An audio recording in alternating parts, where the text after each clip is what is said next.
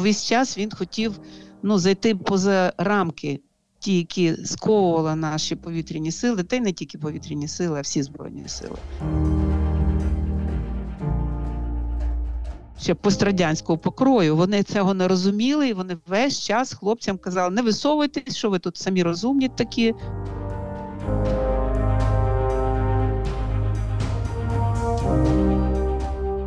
Так гірко думати, що дитина вже ну як підсипається. Усім привіт! Ви слухаєте подкаст Герої Харкова з Тетяною Федорковою та Володимиром Носковим. Від початку російського повномасштабного вторгнення український льотчик Міг 29 Андрій Пільщиков, більше відомий за позивним Джуз, виконав понад 100 бойових вильотів. Захищаючи Україну, він мав паралельну місію просувати інтереси України на світовому рівні. Пілот наголошував на важливості передачі Україні сучасної авіації, зокрема літаків F-16. Андрій Пільщиков та ще двоє пілотів загинули внаслідок зіткнення навчально-бойових літаків Л-39 на Житомирщині 25 серпня 2023 року. Петиція до президента України з проханням надати Пільщикову звання Героя України днями набрала 25 тисяч підписів, необхідних для розгляду. Про шлях Андрія, його безкомпромісність та майбутнє авіації говоримо з матір'ю Джуса Лілією Авер'яновою. Вітаю усіх. Е, передусім хочу подякувати пані Лілії Авір'яновій за те, що ви миттєво відреагували на прохання про інтерв'ю, не відмовили і знайшли час на цю розмову. А розпочати її я б хотіла з ініціативи громадськості, а саме петиції до президента України про надання льотчику Андрію Пільщикову звання Героя України. Пані Лілія, як ви оцінюєте цю ініціативу? Вітаю, дякую за таку е, небайдужість. Ініціатива правильна, і вона ініційована власне ця, ця петиція не мною. Дуже багато людей зверталися, чи потрібно е, подавати. Дуже багато хотіли. Зрештою, ми зосередилися на одному варіанті, і е, багато людей думали, що це і так само собою зрозуміло, що такий е, наш захисник, видатний як Андрій Джус, він ну, заслуговує на це звання і без петиції. Але для того, щоб ну, як упевнитися в тому, що це відбудеться, це і було депутатське звернення в Верховній Раді на початку місяця, і воно проголосовано. Звернення до президента також е, з проханням про е, надання Андрію звання Героя України. Так що ініціатива є принаймні з двох сторін. Ну, будемо чекати результату. Пані Лілія, коли йдеться про загиблих і коли йдеться про вшанування, я завжди думаю про те, як ми. Несемо цю пам'ять. Триває 9 е, років війна і півтора роки як повномасштабна. Е, ви взагалі спостерігаєте якусь політику пам'яті, стратегію вшановування пам'яті?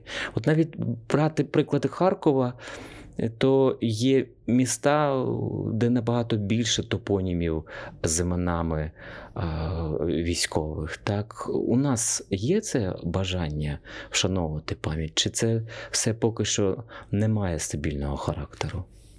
Розумієте, справа не лише в топонімах. Бо топонім, зрештою, застигне і не буде ніякого впливу спричиняти на суспільство, якщо не говорити про цих людей, про їх здобутки, про їх заслуги і подвиги. Я підтримую вас в цьому. Так, це в атмосфері, це в тому, що ми несемо. Так, Так, треба просто реально давати людям інформацію, тому що мене дуже здивувало, що Харків, на жаль, на жаль, промовчав. Я не бачу е, бажання міської влади, наприклад, виділити хоча б якийсь там борт на вулиці або ще щось таке. Я бачила це в інших містах, величезні портрети. Е, захисників, дошки пам'яті, е, це таке, що не потребує великих коштів і зміни мапи міста, назв вулиць або ще чогось, або пам'ятників. Ні, це треба Е, терміново ну, розміщувати таку інформацію, щоб місто знало, що воно виростили героя. Багато пересічних людей е, дізналися, що Андрій Харків'янин, на жаль, тільки після його загибелі. І зараз нам відкривається багато фактів з життя Андрія. І майже все його життя було пов'язано з Харковом. І якщо умовно ну, так, так пройтися місцями Андрія, то які б це були місця? Такі опорні точки? О, Боже мій, та весь Харків і не тільки Харків. Ну, Він, власне, е, закінчив університет Кожедуба в 2016 році, то до 2016 року він просто весь час знаходився в Харкові з моменту народження. От, Тобто, це корінний харків'янин, це, це дитина виросла в центрі міста, в серці міста. І, звичайно, все, що навколо нас було, це все його ну, ну, де він був. так. З дитинства він відвідував палац дитячої творчості на нашому майдані. так, Ми всі знаємо, обласний палац е, і м, гурток технічного моделювання. Там він робив літачки свої. так. Він відвідував виставки, які у нас на, на Майдані багато разів були, військової техніки на на різні свята. Так е, ну далі він відвідав. Він був на авіазаводі неодноразово. В 15 років він туди вперше прийшов так з фотоапаратом і попросив таку цю можливість, да, дитячу мрію здійснити, сфотографувати літак. Да? 15 років було. В принципі, на нашій вулиці ж е, є, чи не знаю зараз, є музей сім'ї Грозодубових.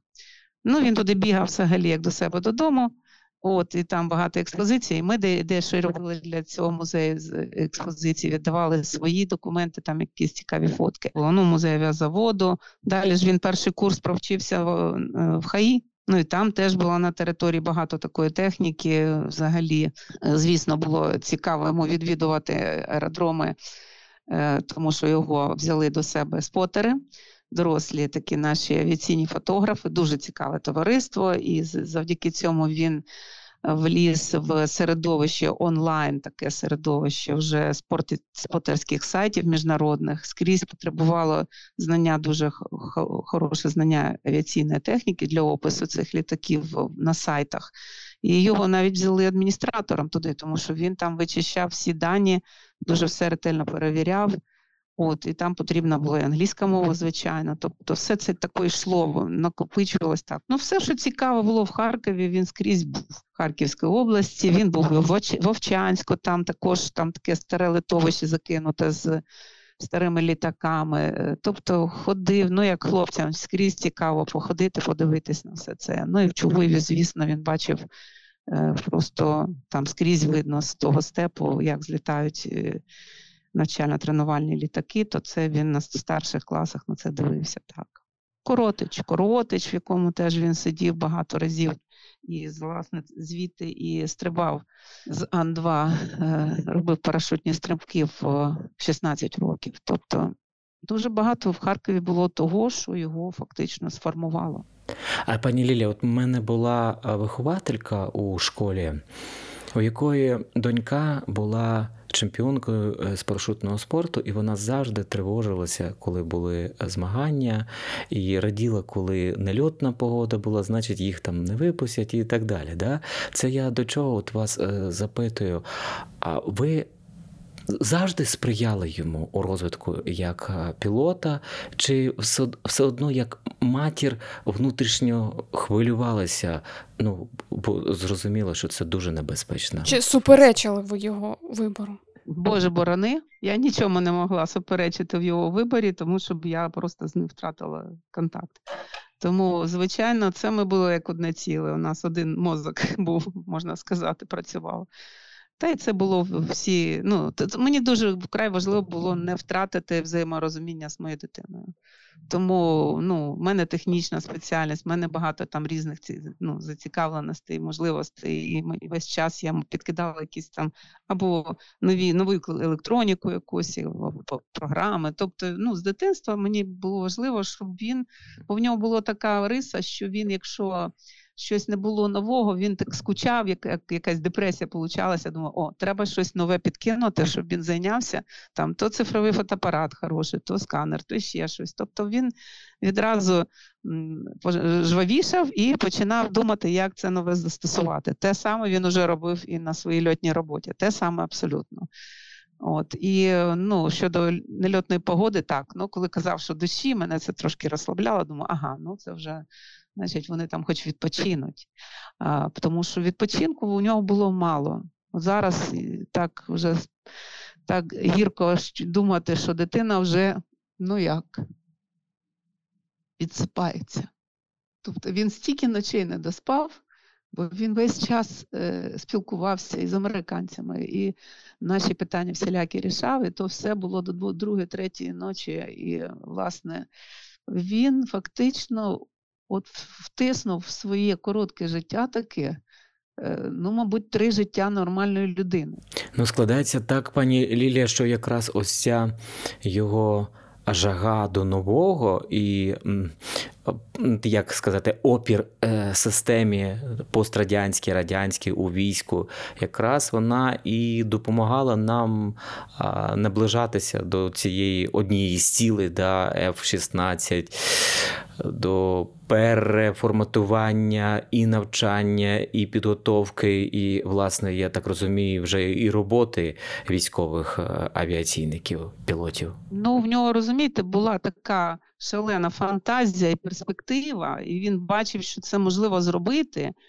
Він такий, може, був трохи ідеаліст в цьому. Йому казали, що він, коли він поступав, Андрій, що це така система воєнщина, оця, що вони цього не оцінять і не зрозуміють. Просто ну, це у тебе характер не для війська. Ну, воно весь час були такі конфлікти, і підставляли його іноді спеціально, щоб він без е, такого, ну нестандартного підходу, нічого б не зрушилося, але все це протирічило якимось документам заскорузлим ще. Ніхто нічого не хотів міняти під нові технології. Вони були очевидні, і як це застосувати було очевидно. І вже коли почалося АТО, а потім повномасштабна війна, ну без цього просто неможливо було вже обійтися. Тобто, те, за що йому давали догани в 16-му році, було необхідно конче в 23-му. Такі конфлікти весь час виникали, тому що весь час він хотів ну, зайти поза рамки, ті, які сковували наші повітряні сили, та й не тільки повітряні сили, а всі збройні сили, бо скрізь так само було. Як можна було не застосовувати нові засоби навігації, нові ще якісь застосування таких наших вже доступних приладів, те, що ми застосовуємо автомобілях відеореєстратори, а йому неможливо брати було камеру GoPro на борт літака. За це його просто знімали з польотів. Наприклад, таке було. Такі прикрості траплялися весь час, тому що ну дуже важко було довести це абсолютно інше покоління, і ми розуміємо розрив, який здоровенний розрив у технологіях, і те, що у хлопців ну. Ну, в один дотик все розв'язувалося рішалося, то це їхні такі командувачі, такі ну, ще пострадянського покрою. Вони цього не розуміли, і вони весь час хлопцям казали: не висовуйтесь, що ви тут самі розумні такі. А тепер що ці люди кажуть, які чинили опір? Чи вони продовжують мовчати? Ой, на жаль, ці люди е, і досі є при керівництві. І вирішують долю наших асів. І, е, власне, Андрій казав, дуже добре, коли б ще просто не влазили і не заважали. От чесно, відкрито вам кажу. Тому що ці люди позасідали на своїх міцних посадах і, користуючись тим, що війна, вони власне знають, що ну, до них ніхто не добереться і не перевірить, що і як вони роблять, але на них відповідальність, в тому числі відповідальність за те, що вони не пустили Андрія в першу групу F-16. Якщо б він був там, він би був живий. От ціна е, таких амбіцій тупих, абсолютно, які абсолютно протирічать е, інтересам України, тим більше в умовах війни. От ми підійшли до цієї місії Андрія, як е, українського льотчика перед усім світом, да, представником перед Сполученими Штатами Америки. Він був тим, хто представляв Україну, просував тему надання е, Україні сучасної авіації він, е, можна сказати, мав таку якусь свою особливість, здатність до комунікації, так, і вільно володів. І переконання, я так розумію. Так, абсолютно, це точно. Те, що він зробив, ну, він каже, мама, я тут таке намотив, оце намотити, оце зв'язати все в один клубок, оце він вмів. Бо в нього з різних сторін було все це продумано і з'єднано от в один інтелект, в один такий порив. і ну це те, чого не вистачає цій креативності, комунікабельності, тому якраз старому поколінню керівництва. І зараз, коли вони намагаються сказати, що це вони зробили, та ні, це зробили американські друзі Андрія, які, звичайно, корені цієї дружби, вони в тих попередніх військових навчаннях, але хто хто заважав всім отримати ці контакти, адже всі спілкувалися з тими американцями. А як це відбувалося? Це на особистих е, спілкуваннях, стосунках. Він пояснював це своїм товаришам, своїм американським е, побратимам, якщо я можу так е, сказати. Ну розумієте, як воно вийшло? Е, він дійсно дуже добре орієнтувався в і в технічних аспектах, і сам літав, і, і ще англійська мова, і всі ці його ну такі харизматичні здібності спілкування, скажімо, з людьми, воно виявилось просто необхідним для нашого командування в 2018 році на навчаннях чисте небо. Е, наші не могли комунікувати напряму з американським командуванням. Там були е, керівники Нацгвардії, е, авіації Нацгвардії США. І вони наші не могли англійською мовою і термінологічно, і ну з багатьох аспектів вони не могли напряму стикуватися, ну спілкуватися з американцями. Андрій там просто був комунікатором необхідним, тому він сидів з командуванням. Він не просто там брав участь, як всі решта. Він сидів при командуванні, тому що він готував презентаційні матеріали і шматки там якихось доповідей, і ще, ще, ще. І весь час був в діалозі. І тому він попав на на, ну, на таку орбіту, що його особисто просто знали і оцінили е, американське командування. Тут не було ну нікуди було правди діти, бо він там був необхідний. Чи дійсно е, для вас було сюрпризом, що Андрій е, хотів на військового льотчика? Чи був цей момент, коли ви навіть і не знали і не підозрювали, так? Ні, чесно, не знала, що він не піде на льотчика, чесно. Тому що ну, у нього була короткозорість, і це якби я знала, що це бар'єр. І, власне, не, і не думала про це. Я ж не те, що там раділа, що в нього не, не дуже нормальний зір. Але ж е, він поступив в авіаційний інститут. Ну, думаю, ну, наче по темі, наче те, що він хотів. Е, ну, Але там дуже було нудно. Ну, це специфічна така обстановка там для нього була. Він не звик до всіляких обмежень, до всякого такого там. Тобто там вже починалася ця зрівнялівка і нецікавість тим, що які є здібності додаткові. Але, мабуть, тільки його зміцнило в тому, що треба ну, йти в авіацію, але в військову. І я ж не знала, а там е, просто лазерна корекція зору, яка йому була потрібна, вона робиться з 18 років чітко. О, Тобто він поступив, потім питає: мама, а в мене стипендія буде на першому семестрі? Кажу, буде. Далі як заслужиш. Ну, далі він там щось підзавалив, по-моєму, трошечки фізику на трієчку. Там. Ну, Це не страшне було, але просто що він виявляється, що він висижував. Він відсижував просто, щоб досягти віку. От. І тоді в другому семестрі я вже бачу, цікавості не маю, і я думаю, ну що хлопець хоче? Як кожна, кожні батьки думають, ну все, в університеті вчиться, все, можна вже е, видихнути, і все, дитина як то кажуть, влаштована там. Да? Але ні. Прийшлося ще пережити раз е, таку саму епопею, тільки з вступом у військовий університет. Тобто е, залишалося дуже мало часу, е, дуже мало часу для того, щоб все це подолати. І медичну цю задачу і решту там документів підібрати. Я йому ні в чому не відмовляла. Е, тому що ну, він може думав, що у мене не вистачить коштів там на цю корекцію. Я знайшла, я вперше скористалась кредитною карткою заради цього. Але я це зробила дуже короткі терміни. Ми це робили в Києві. От і зрештою, він е, вже коли поступав, е, він уже мав стопроцентний зір і пройшов один одне за другим всі тести випробування, які в ХУПСі дають для е, майбутніх курсантів. Тобто на будь-якому випробуванні він міг би не пройти. І я так спокійно думаю, ну, е, і дуже там допомагати, ну, і і заважати не буду. От як піде. Ну, він же сам хоче. От, і, А я просто так акуратно дуже питала я кажу: слухай, якщо ти на льотний не пройдеш, на яку би ти е, споріднену спеціальність пішов? А він чітко каже, ні на яку. І він мене ставив просто в такий тупик. Думаю, ну і що я буду робити, якщо він не пройде? Що я буду робити з дитиною? Я ну, знаю, реально, що це... у Андрія були е, ну, приклади да, в житті, і це його троюрідний брат е, Владислав Попов, угу. який, на жаль, загинув.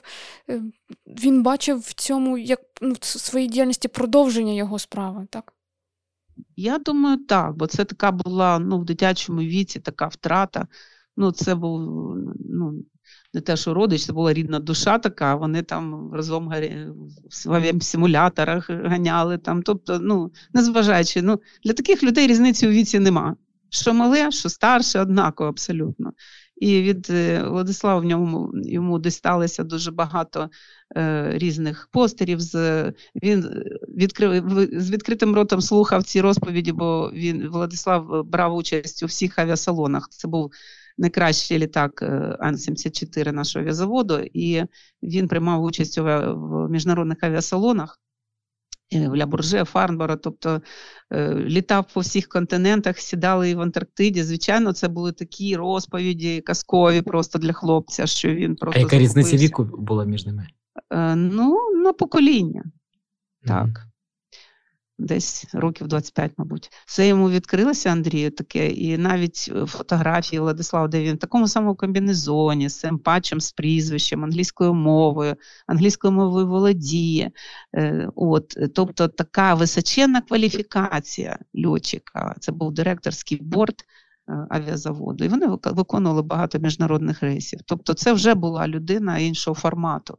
От, Хоча це була транспортна авіація, звичайно але десь, мабуть, це дуже-дуже повпливало. І далі, просто як ну, сталася ця катастрофа, скоріш за все, це була саме знищення цього борта. Ну, Наші теж не визнавали, там хотіли там якось згладити то все. Але це було реально знищення. Ми бачимо про цих повстанців, про цей тероризм зараз, так. І цей борт був знищений в Чаді. І тоді загинуло шість членів екіпажа. Ну, це, звичайно, Не пройшло так е, повз дитяче серце, що казати. От. І тоді, якось е, розбираючи е, архіви Владислава, фотографії, він зрозумів, що ці фотографії є цінні, і їх можна викладати в інтернет, і він виклав ці фотки, і за цими фотографіями його ну, вирахували буквально друзі Владислава, які знали, що це за фотографії, чиї вони, які вони. От, І вони просто задружили з Андрієм, сказали: ну все, ти тепер наш ти тепер наш рідний, і взяли себе в таку кампанію оцих авіаційних фотографів. Там є у нас і спеціалісти з Украероруху, диспетчери. Тобто там дуже була цікава кампанія яка теж, звичайно, ну, піднімала його на такий вищий рівень. Пані Лілія, я хочу ще з вашого дозволу продовжити от тему стосунків сина і матері. Він вас беріг? Я чому так ставлю це запитання? Спілкувався із мамою Степана Тарабалки, і вона мені каже, що він мені ніколи не розказував про виходи Е, на бої, да, які ми тепер називаємо нічними привідами, там київськими привідами. Та от тепер ми дізнаємося, що хлопцям довелося битися там два проти дванадцяти. Так, було таке. Ви коли про це дізнавалися? дізналися? Ой, я навіть зараз це дізнаюся. Чесно кажучи, ну, ми з Андрієм так спілкувалися на такому рівні, ну, що він розуміє, що ну, мама має інтелект, має все, все розуміти і так, без зайвих слів. І тобто, у нас, ну. Ми не обговорювали деякі теми не тому, що вони мене не цікавили, а тому, що він, мабуть, ну, розумів, що мама і так розуміє, що там відбувається. Тобто я досить була в темі, щоб ну, власне, уявити собі, що там відбувається. І точно могла не знати. Там. Е, ми з ним взагалі мало говорили голосом. Ми дуже переписувались багато, тому що ну, ми в такому форматі цифровому. І я просто через свою роботу так більше спілкуюся. Ну і зрештою, коли в них виліти, які можливо могли бути дзвінки? Ніякі. Тому я не могла собі дозволити дзвонити, коли хотіла там, так? І, власне, кожен такий дзвінок, ну він міг би думати, що я за щось щось термінове, так? І я могла його ну, спантеличити і збити з якоїсь думки. Тому я, ми в, якихось необхідних взагалі випадках тільки говорили. жалко може. Ну, звичайно, я хотіла більше почути. Ми е, більше говорили, от коли ми зазвичай ми могли зустрітися в Києві, коли так попадало, що і він, і я під'їжджала сюди. От тоді ми могли по 4-5 годин говорити про все, тет-а-тет. Ну, бо хто його знає, ну, можуть підслуховувати телефони. Це не виключено, тому ми майже так не говорили. І він е, спеціально не доповідав ні про які місії. Це мені хтось говорив, що на початку, перші дні, е, я кажу, я не знаю. Я знаю, що Андрій Василькові в бригаді, та він каже, там хлопці каже, е, окопи риє. Тобто я від цього окопи риє вже зрозуміла, що там реально вже така сухопутна якась рукопашна операція йде. Ну тому що у нього на початку ж не було допусків на польоті, у нього було перерва в польотах. От, Він десь через тиждень поїхав і відновився. Тому о, він це все це довго розповідати, і, власне, йому ніколи було говорити. Я економила його час. І тому ми дуже коротко там або лінки, або якісь пару слів в чаті, тому що я розуміла, який дорогоцінний його час. Бо за цей час він зв'язався з волонтерами. Натомість у вас залишилося тепер е, листування, це дуже цінно. Добре, що він. Я увесь час дякувала. Знаєте за що? За ютубівські оці його інтерв'ю. Їх там понад 20 є в Ютубі. От в мене на Фейсбуці є повний перелік, що якщо крутити, от з 25 числа я весь Фейсбук свій віддала фактично Андрію. Так, ти там ти намагаєшся зробити все, що від тебе залежить але ти впираєшся в те, що ти технічно зі штанів не вистрибнеш. Хочеться робити свою роботу на максимум.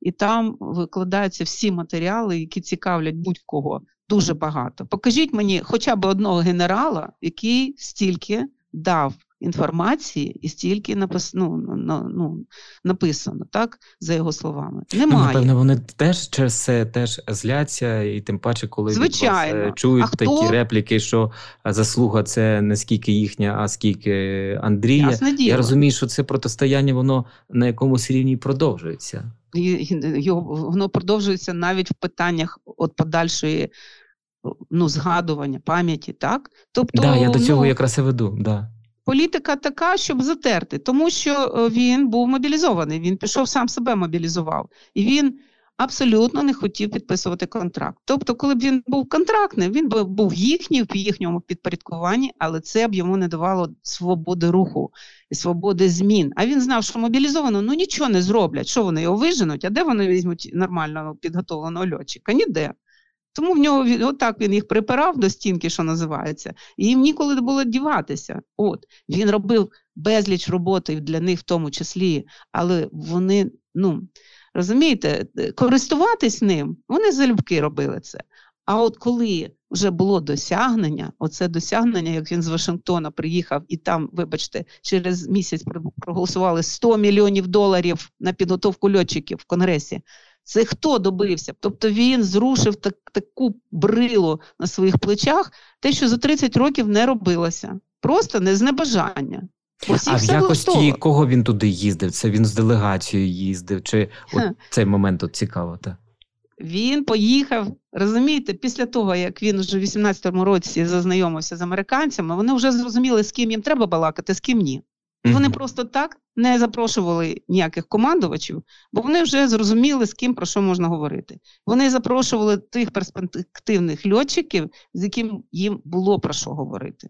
На на, на одній хвилі, як то кажуть. І вже в 19-му році, коли вони в Фресно в Каліфорнію е, летіли, то там було, здається, шість льотчиків з різних бригад, і вони адресно не дивились ні на погони, ні на звання. Вони адресно показали пальцем цей, цей, цей, і оцей, і оцей поїде. І От українцям вже не залишалося яких відпустити. так? Звичайно, тому що їм було вказано, кого вони хочуть бачити. Вони хочуть бачити капітана Пільщикова, все. І ніхто не міг цьому ну, завадити. І тому е, і тоді це було дуже хороше спілкування, дуже багато досвіду з того всього і ну, традицій різних. Ну, Це вони вже там побачили місце їх спеціально, це як е, візит відповіді такий, такий був. І коли вони в Вашингтон поїхали у 22-му році, все це було застосоване. Тобто, це ну, його така мережа ціла. Я кажу, це ми могли б назвати джуснет, такий джус-інтернет. Отаку він придумав таку павутину зі зв'язків з цими, е, значить, і там були і журналісти, поміж того, що пілотів дуже багато, тих, які з ним безпосередньо спілкувалися, через якихось журналістів він вийшов на конгресменів і так далі. і так далі. Вони зацепили там такий пласт народу, який з цікавістю на це дивився, так що він вони бачили, що він ну він так дуже відчайдушно просив за ці літаки, але вони казали: «Ну, ти розумієш, вони ну, ну, у нас не розуміють, у нас треба приїхати особисто в очі сказати. І вони йому і вони вивели його на ці контакти, на цей візит самі е, склали якби програму таку, да, з ким йому зустрічатися, коли і вони звернулися до Міністерства оборони. Фактично, я ж бачила цей документ, нещодавно знайшла, що там було написано інформаційна така комунікаційна акція. Пані Лілія, такий результат. Чи є зараз от е, з тих людей, з ким Андрій спілкувався серед друзів льотчиків, такі самі завзяті е, хлопці, хто б продовжував його продовжував цю справу? Його, так. Дипломатично, так. Ну розумієте, ну сказати, що повноцінно Андрія замінити, то це треба цілу кампанію. Е, ну, людей, котрі могли би по, ну, перекрити всі, весь е, спектр його от, е, контактів. так? От ми зараз намагаємося щось поновити і не втратити. Хтось знає сегмент волонтерства, хтось хтось має вихід на конгресменів, хтось ще якийсь, розумієте, але ну, це не одна людина, на жаль. Серед е, хлопців-льотчиків, ну, по-перше, їх там добре, що їх поїхали тоді двоє. Тобто, ну, зараз є, е, дякувати Богу, що є е, ще другий, який пам'ятає про все це. Звичайно, ну, трошки розумієте, замінити Андрюхину комунікабельність це дуже важко. Ви ж бачили самі е, з тих відеоінтерв'ю. Це е, бойові спроможності. Те, що ми, от, ми зараз називаємо вже просто е, на язику крутиться capabilities. Оскільки ну, вже знаєш так, вестернізуємось, що вже що вже в голові просто це слово. І ем, от саме заради цих capabilities ми за них і е, боремось, оскільки воювати наявною технікою е, це, на жаль, просто неефективно. І е, які б не були льотчики профі, які б вони не були б е, самовіддані герої вони впираються в технічну складову. Він мені казав, мама, не не бійся там, ну коли кажеш англійською мовою, не сказати там якогось артикля або ще що тебе зрозуміють, коли ти знаєш про що ти говориш, тебе зрозуміють. І він там дуже вільно, але емоційно, от емоціями він додавав, і так його розуміли як нікого іншого. А американські друзі і колеги і досі з вами підтримують зв'язок? Ну, ми е, переписуємося. Ну, звичайно, не всі з усіма, але я маю вихід на них. І нещодавно мені дзвонив один з тих конгресменів, е, з яким вони безпосередньо там е, спілкувалися в цю поїздку. Е, сенатор, з яким теж він спілкувався, і він нещодавно був в Києві. Я просто в інтернеті побачила в Твіттері посол США стоїть з цим сенатором дивлюся на фотографії, і я потім тільки зрозуміла, що вони стоять у могили Андрія. Тобто вони самі, от вони хотіли його вшанувати, вони самі знайшли це місце, прийшли і абсолютно. ну, тобто вони Це не було знають, таким, е, як у нас іноді бувають вшанування по, по Ні, рознарядки. Ніхто, ніхто таке не робив. Вони як люди прийшли. Тепер все вже зрозуміло, що тепер таке може там відбутися. Ну, ви знаєте, що там на скольдовій могилі, ну, буквально е, це трошки нижче цієї церкви. Так? Там така кругла так, церква так, є. Так. І там уже просто священники знають, що от, ви знаєте, нам сказали, що тут буде знову американська делегація. Ну так, попереджають, ну, тому що у них там системи відеонагляду стоять і таке інше. Тобто, це таке місце, це реально ну, коріння України. От Аскольдова могила, оця гора, оця місце, оце, воно найдавніше в Києві. Таке угу. от з Київської Русі. Пані Лілія, але, на жаль, е, от з Твіттера Меланії Подоляк е, ми знаємо, що да, все одно вандали, якісь хулігани ну, приходять і забирають шеврони, що взагалі не зрозуміло, ну, як це в принципі можливо, і відеонагляд навіть не допомагає да, захистити. Ми... Ми поставили після першого випадку поставили відеонагляд е, і закрили ті шеврони, але хлопці приносять ті ще, і ті, що ще, нам просто не треба було перекласти, забрати їх звідти. Ну, у нас немає культури пам'яті такої, щоб ну, ну, знаєте, у якійсь країні інші сказали, що ну хай хай би руки усохли, якщо людина щось взяла з цвинтаря. Розумієте? Так, в принципі, у нас і є в культурі, що не можна грабувати, не можна наругу чинити на цвинтарях. Є ж така. Тоді просто я не знаю, що це за недолюди такі. Ну, можливо, за пляшку горілки, тому що шеврони, особливо е, оригінальні, таких як ніде немає. Ну, можливо, це якийсь алкоголік чи наркоман. Ми не знаємо. Просто є люди, які колекціонують, яким за будь-які, значить, будь-яким яким чином хочеться мати поповнення в колекції. Ну, хай вони тримають у себе вдома шеврони з цвинтаря. Хай, якщо їм це додасть настрою, Ну, я не думаю, що це добре. Повертаючись до культури пам'яті, тривалі роки ми виховувалися у такій парадигмі, невідомому солдату, різних там, значить, меморіалів. Та, І по суті, ви це знаєте. Ці меморіали були не на місці цих масових поховань, це були такі пустишки. Як все-таки нам робити пам'ять поіменну? От у вас є щодо цього міркування? Можливо, ви бачите якраз е, свою роль у цьому? Ну, те, що я зараз бачу з того, що виходить, розумієте, про, ну, пропущений момент, коли можна було створити такий національний меморіал типу Арлінгтона. Про це говорять. У Києві говорять, зараз говорять. про це кажуть. Е, та весь час переносять місця. Це вже така ганебна історія. Просто це змучило тисячі е, родин загиблих воїнів наших, так що ну, власне вони вже поховані десь по Україні. І я не знаю, як це тепер все можна зібрати в одному меморіалі.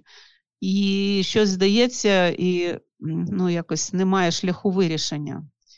Тут вже питання до влади, наскільки вони, ну, власне, земля це земля українського народу, а не влади. Тому, якщо потрібна земля на такий меморіал, вона має знайтися. Не треба цього жлобства нашого.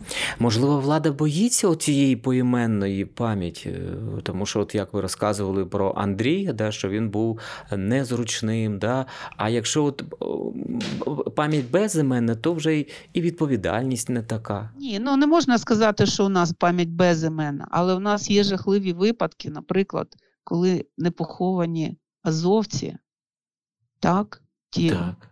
І ну, тут просто в Києві багато чого відбувається, і ви бачите, ці родини азовців їх ну, просто е, оставили без уваги. Уявіть собі родину, яка живе з урною з прахом на тумбочці прикроватній.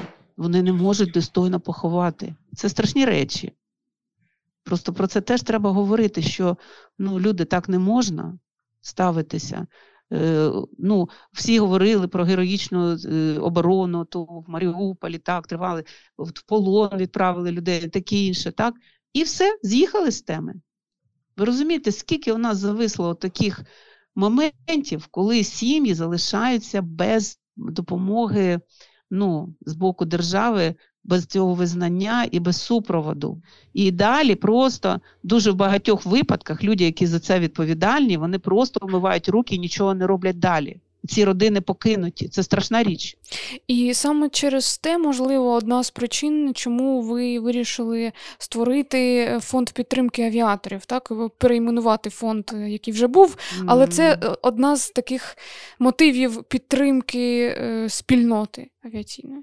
Ну, це не тільки спільно, ну розумієте, це просто треба було не зупиняти, бо це інша справа. Спільнота хорошо, це спільнота. Я, по-перше, ну якби одягла на себе форму Андрія. Тобто, те, що я можу за ним за ним продовжувати, я продовжую. І це не мало зупинятися. Такий фонд є, який е, створив він з американськими своїми друзями в Америці. Там е, авіатори займаються, ці льотчики, і е, вони ну, якби акумулюють е, кошти в Штатах і закуповують багато обладнання, яке варто закупляти саме там. І так і був ще тут наш фонд. Він був всі роки і під час війни просто туди накидали гроші і однокласники Андрія, ну різні люди абсолютно. І ми тут на місці реалізували. Іноді перекидали гроші туди-сюди, щоб раціональніше щось закуповувати. Бо це волонтерська діяльність була. Це не те, що прямо в пам'ять про нього, це мало би бути, це було весь час його. І тому ну, треба просто, щоб воно рухалося далі, і просто це було таким, наче більш поштовхом, щоб в пам'ять про нього люди більше донатили, бо це продовжують його друзі, і вони так само раціонально ці всі кошти розподіляють на спеціальне обладнання, яке за тендерами у нас ну не закуповується воно. Це треба роками чекати. Щоб, наприклад, таку ну, таку форму для вертольотчиків або такі шоломи, нарешті докупилася держава а люди травмуються і гинуть просто зараз. Пані Лілія, от ви говорите про те, як Андрій підтримав, підтримав, але ж от зараз ви стільки спілкуєтесь, комунікуєтесь, але я розумію, що вам насправді це не так легко дається, і напевно ж матерям теж потрібна підтримка. От, наприклад, ви звідки черпаєте цей ресурс? Чи потрібна вам емоційна підтримка?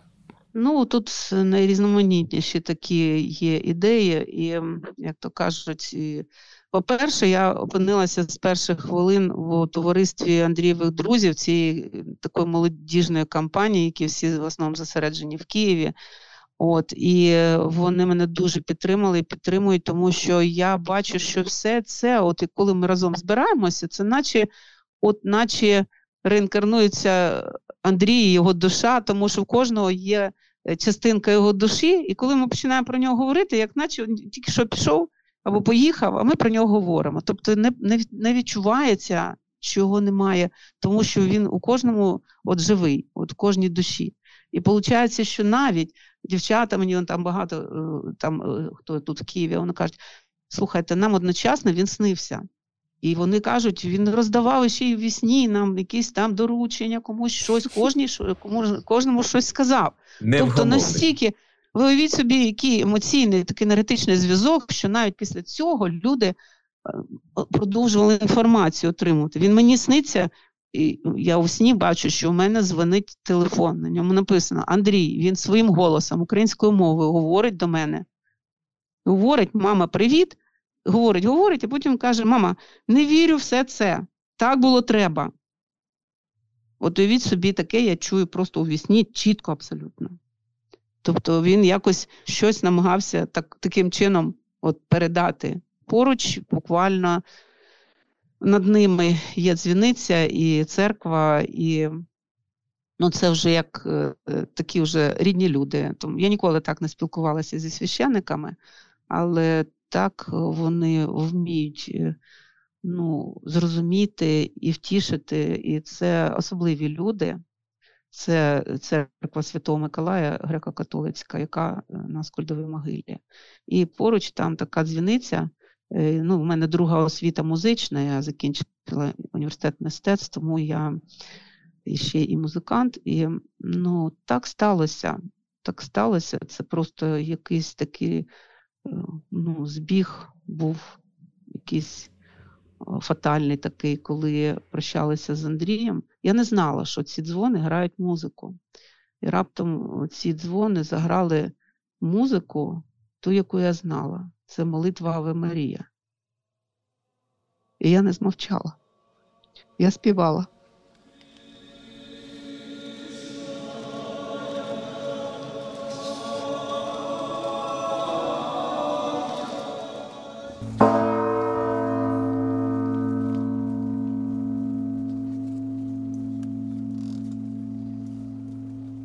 Потім я зрозуміла, що це потрібно, е, ну, це наче підказка, тому що ми 9 вересня зустрілися з Андрієвим другом Шоном Пеном. Ви знаєте цього видатного актора. От, І він в своєму фільмі Суперсила він якраз включив о, цей епізод з Андрієм, бо ну, ці хлопці, вони його просто, Андрій особливо його просто ошелешив своїм вмінням триматися і своєю харизматичністю. Ну, ну, Вони всі казали, що голівудський актор, ну, Топган. От, Це і точно. Він, ну, він просто цілеспрямовано з себе цей образ робив. Щоб розумієте, оце якраз і був той ключик. Тому що він прийшов одягнутий так, як вони, говорив так, як вони. Все, зрештою, вони зрозуміли, що це хлопець один з них. Ну, покажіть мені якогось генерала, який буде у нас так себе поводити. Він просто показав, що я такий, як ви, і там в Україні хлопці такі, як я, як ви. І їм треба допомагати. Розумієте, в чому була фішка? Як він їх переконав? Він втілився в американського пілота буквально. Вони бачили, що це їх стандарт, вони самі це так казали. І е, тоді ми передивились попередній е, перегляд цього фільму в Києві, і ми з Шоном Пеном особисто спілкувалися англійською мовою. Він мене зрозумів. Він надзвичайно виявився таким чутливим чоловіком. Я навіть не сподівалася, наскільки він так емоційно все це сприйняв. Для нього, от е, те, що я мама Андрія, він просто, ну ну я не знаю, з якою повагою так поставився, дуже, дуже, дуже емоційно відреагував і сказав: Я буду робити фільм про Андрія. І оця ідея, від якої ми вже, звичайно, не відступимо. Ну, уявіть собі, якого рівня ця робота. І здається мені, що мій весь досвід і в електроніці, і в музиці, і у всьому решті тепер має бути використаний. Значить, життя мене готувало для того, щоб Ну, тепер е, здійснити цей проєкт на на хвилиночку на такому от голівудському рівні, розумієте? І і от ця музика буде використана. Ми вже спілкуємося з музикантами в Києві, от, і ми будемо робити запис цими дзвонами. Тобто є. Це вже так стало символом таким. Так, тепер просто ну це люди не знають. Це просто коли приходять, от раптом в якийсь момент вони автоматично ці мелодії там включаються, і ти не очікуєш, воно тебе раз, і ти просто так здригаєшся і слухаєш, і думаєш, о Господи, як класно, що ну отут ну, спочивають поруч, е, як от казали родичі да Вінчі, там же ж перший похований да Вінчі, другий Андрюша, от вони поруч. І е, ті родичі, вони як братики, вони друг на друга похожі, тут рядом і лежать. І Е, оці дзвони, і оце київське небо, і Дніпро. Ну, розумієте, це все настільки, от, ну, це така якась неймовірна обстановка, така просто атмосфера, просто ну туди дуже багато людей приходять. Туди До речі, приходять. пані Лілі, я от хотіла спитати для вас, можливо, самою було ем, сюрпризом да, дізнатися, що настільки величезна навколо Андрія спільнота. Я по Твіттеру бачу, да, по е, по соцмережах, що там просто ну, хто тільки не знав Андрія, і мені так соромно стало, що я з Харкова і не знаю, що він харків'янин. І це звісно. А студенти запитують у вас? Ну, ну мої студенти знали, що в мене син льотчик. Вони просто ну, не знали прізвища і не знали позивний, я їм не казала. Але в принципі я іноді їм там кидала Ютуб, кажу: от подивіться, хлопець вас захищає, то вчиться нормально. От Я так, з такої точки зору.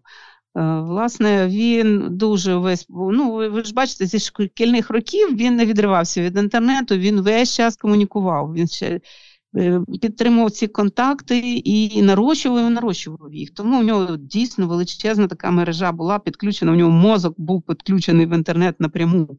Коли вертикальне управління і нема оці, цієї мережі, цього павутиння. Ну, от уявіть собі павутину, в якій кілька ниток, і нема павутини, одні дірки, правда? А це переплести все одне з другим, і щоб воно трималося, Оце цікаво було, це давало ефект. Розумієте? Ми на цьому зараз війну можемо виграти, тому що ви бачите, що робиться, коли появився Starlink, абсолютно інші умови взаємодії стали, так?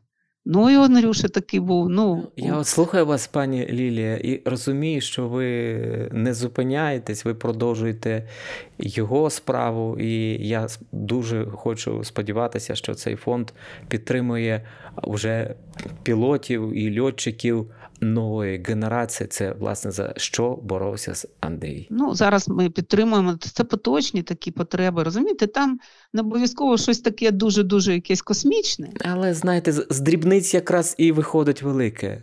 Я, до речі, зараз ну, бачу фотографії. От, е, от ви писали про цей фонд, і там фотографії на фотографії шоломи. Тобто, це ну, те, що потрібно от зараз, тут і зараз.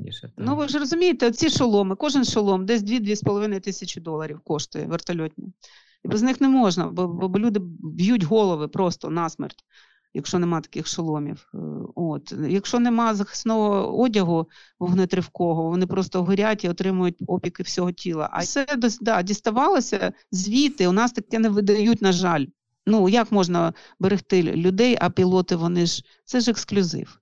Не підготуєш так просто Штучний пілота, їх кожного. Це правда, так. От і розумієте, і за ці півтора роки ну Андрій мені якось е, довірив е, таку місію.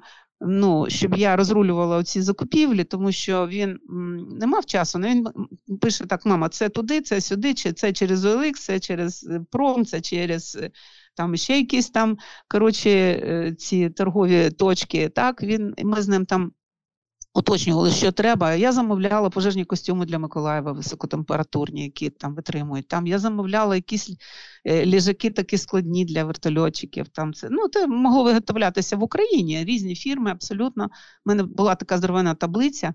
Я просто думаю, о господи, вже треба якось писати як бухгалтер, що прийшло, що куди витратилось, що залишилося. Оце все це, це я вже вела цю всю бухгалтерію, тому що йому не до чого не до того було. Він тільки мені скидав, скидав, скидав ці доручення, і ми це все розрулювали.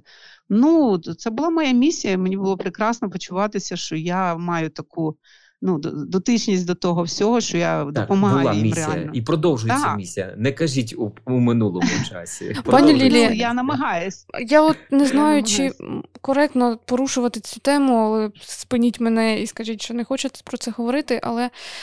Чи е, стежите ви, чи хотіли б ви дізнатися от про розслідування катастрофи? Що, що сталося саме обставини? Чи ви, вас сповіщають про це, і чи вам зараз це потрібно? Розумієте, ну, є е, думка і розуміння у тих людей, котрі були поруч.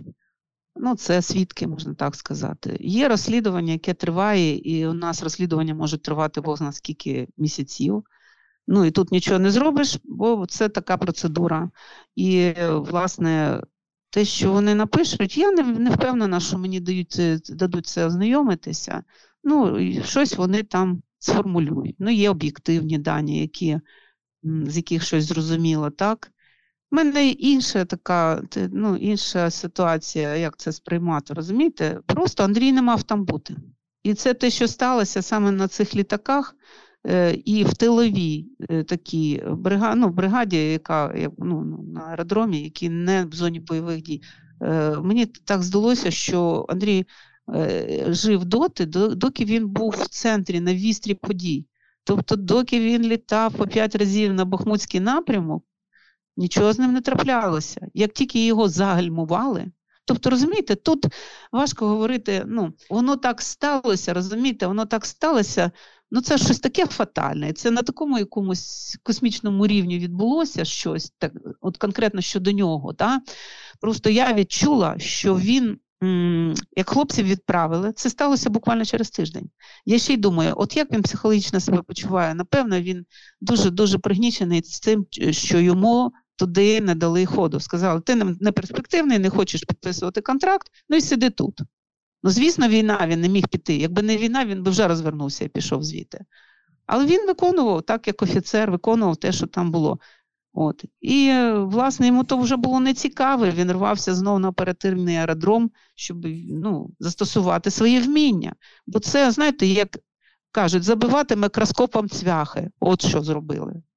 Тому що його мали використовувати абсолютно на інше. І мені дуже-дуже ну, боляче за те, як обійшлися саме з його інтелектом, саме з його оцим всім величезним Організаторськими здібностями. і розумінням. Вони не бачили індивідуальності, вони не хотіли визнавати, що цю людину треба просувати, а не забивати його в землю. У всьому найбільша біль. Ніхто що з вони- тих людей, хто це робив, до вас е, не вийшов, не визнав цього, і це Ну, ні, то, що не визнав, і, мабуть, не визнаю. Вони розуміють, що рильце в пушку, вони розуміють це. Я е, певні прізвища знаю. Вони намагалися, тому що вже пішла медійність. Вже бачать, що мама говорить. Мама, як то кажуть, не заткнеться. Вас ще не От. просять, ага, помовчати. Е, поки що не просять, але хто знає, що може бути потім. Я не знаю. Але просто була спроба там зустрітися, те-та-те. Ну, я сказала, з якими людьми я хочу зустрітися, з якими я ні. От, у мене є такий вибір. А, і, власне, це одна така моя теж місія Розумієте, у нас не піде ця програма F-16, якщо залишиться стара система. Абсолютно не піде. Ну це схоже, і американці розуміють, і чому От ж я сподіваюся на те, що вони зроблять так, щоб це було одночасно, щоб е, літаки не дали старим командирам таку недолугість в керу- в керуванні. Вона заважає воювати. От що прикро, розумієте? І їх дуже потрясло те, що. Ну, ну що от з Андрієм відбулося. Так воно всі кажуть в один голос: він не мав там бути взагалі. Це така несправедливість. Мені Ну. здається, що ну, на жаль, такою ціною ми бачимо, як працює система. Так? Е, Система опирається як тільки може. Ви розумієте, в чому різниця систем? От як зараз? Ну, е, це ж не, не я не відкрию Америку, якщо скажу, що там ну крадуть, крадуть керосин, крадуть ще щось. Так, ну це у нас звикли в мирні часи так наживатися на авіації, робити собі гроші. Да? А американська система там такий облік. Там все настільки все просчитано, пронумеровано, ти там муха не проскочить. І він влазив в це, і він це зробив, він доказав, що я капітан, і він нарочно не хотів мати звання вище. Я капітан зробив це. Довів, що якщо ти хочеш, тобі ніяка не завадить там відсутність звання або грошей, або ще чогось. У тебе є бажання, і ти можеш цього добитися. Оце головне. Мені здається, що це якраз от. е, На кінець нашої розмови головні слова. Так? Е, я сподіваюся, що ті, хто послухає е, це, зроблять висновки і надихнуться да, прикладом Андрія, про якого, на жаль, ми багато чого не знали, але зараз завдяки його мамі е, дізнаємося більше. І також я сподіваюся, що почують е, це прохання про вшанування пам'яті, так, і в Харкові саме, бо е, Ну, є школа, мені так не хочеться, мені не хочеться просити. Ну, це принизливо люди, просити. Та, та, люди та. мають зрозуміти, що вони, я не хочу нікого змушувати. Не зроблять то ні. Але мені соромно, якщо людям не дійде до голови, що вони власне мають самі це зрозуміти. Я е, думаю, що в Харкові дос- досить інтелектуалів, досить ну, такого потенціалу розумних людей, котрі і так без цього розуміють. Мене непокоїть дуже, що Харків, е, ну зараз я розумію, що багато дуже людей, які б це могли зробити, вони взагалі не в Харкові. І Харків просто день за днем сповзає. Розумієте, він втрачає оце своє обличчя. І так небагато було людей, які за це борються, за цю пам'ять, за історію України. так? А зараз це взагалі воно розосереджено і не, ми не чуємо цих голосів. Ну, пані Лілі, я вас хочу, е, не знаю, чи вдасться мені е, підбадьорити чи тішити, не знаю, як сказати, але радіо накипіло постійно про це говорить. І я в своїх програмах постійно, постійно говорю про е, пам'ять, якою вона повинна бути. І правильно ви говорите, що я не маю про це просити, а це мають бути. Ну це просто люні, ну навіть не вдя... не те, що вдячність, а те, що треба не загасити це, ну зрозуміти, чого людина прагнула, і всіляко ну, наслідувати, е, допомагати це реалізувати далі, не кидати те, що він робив. Так він же ж не просто так жив і все, і нема, і все це можна закопати. Е, Треба робити висновки, і треба. От чому ми кажемо, що герой от такий зробив тето, е, або такий. Чому у нас такі національні символи лишаються за якісь такі здобутки? То треба зрозуміти, що рядом з вами були люди, які зробили такі здобутки, що їх треба виокремити і говорити про них як про приклад. Так, це має бути видимим е, у місті. Зараз Абсолютно. е, дуже Дякую. вам дякуємо, пані Дякую. Лілії. Дякую вам. І Так, дуже дякую. щасливі, що з вами познайомилися. Дуже.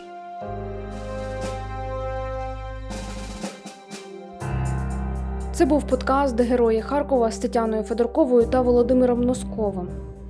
Про рушія реформ Андрія Пільщикова говорили з його матір'ю Лілією Авер'яновою. Слухайте радіо накипіло.